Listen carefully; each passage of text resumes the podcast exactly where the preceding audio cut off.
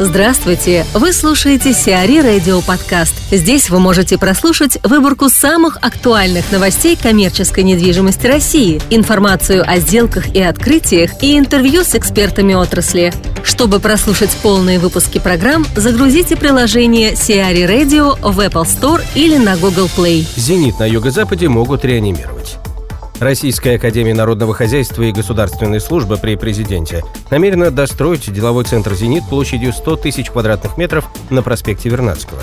После окончания строительных работ здание может использоваться как учебное с общежитиями или гостиницей. Достройка здания может обойтись Академии в 4-5 миллиардов рублей. Напомним, изначально здание задумывалось как третий учебный корпус Академии Народного Хозяйства. Затем как крупнейший московский бизнес-центр, который должен был включать в себя пятизвездочный отель, офисные помещения площадью 56 тысяч квадратных метров, торговые помещения площадью 20 тысяч квадратных метров, а также жилые. Строительные работы на объекте начались в 1991 году, однако в начале 1995 года, когда «Зенит» был построен на 90%, проект заморозили.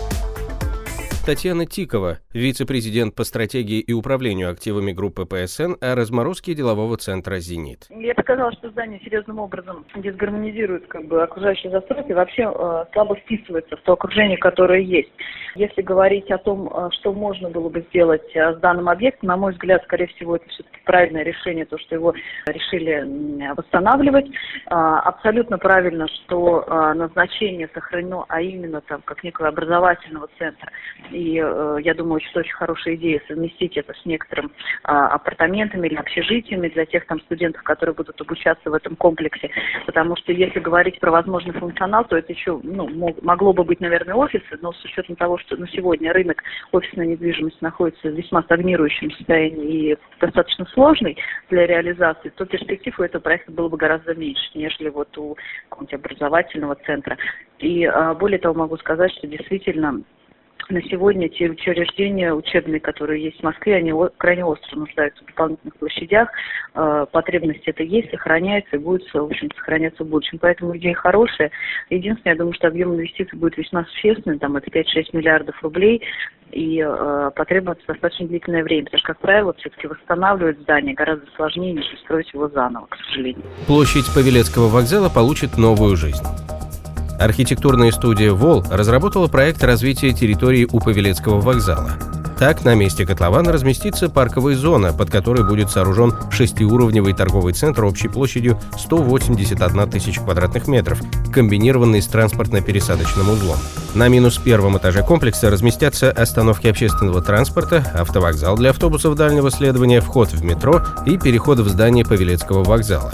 Со второго по четвертый уровни разместятся магазины и технические помещения, а самые нижние этажи будут отведены под парковку. Проектом также предполагается строительство терминала Аэроэкспресса, который разместится на месте грузового двора Павелецкого вокзала. Инвестором проекта выступит компания «Спецэлектромонтаж», которая также планирует заняться развитием прилегающих территорий. В частности, на Дубининской улице будет построено многофункциональное здание, а на Кожевнической улице – отель.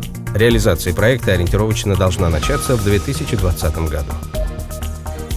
Золотому Вавилону подобрали УК. IMMOFINANZ Russia объявила о заключении договора сроком на три года на управление ТРЦ «Золотой Вавилон» на проспекте Мира с немецкой компанией ECE. Специалисты компании ECE будут обеспечивать полное обслуживание торгового центра от эксплуатации и брокериджа до маркетинга. Ранее сеть ТРЦ «Золотой Вавилон» находилась под управлением Patera Development. Тюмени подготовит комплекс с аквапарком. Тюмени к 2018 году запланировано открытие крупного водно-оздоровительного центра с аквапарком площадью 35 тысяч квадратных метров. Рядом с аквапарком предусмотрено возведение отеля, в состав которого войдет современный фитнес и спа-центры, конференц-залы и переговорные комнаты. На сегодняшний день завершена подготовка участка земли под реализацию проекта. Сиари Радио. Эксклюзивные рубрики «За и против», «Ноу-хау», «Ремейк», «Новые форматы». Слушайте в полных выпусках программ в приложении Сиари Radio. Приложение доступно в Apple Store и на Google Play. Более подробная информация на сайте siari.ru slash radio.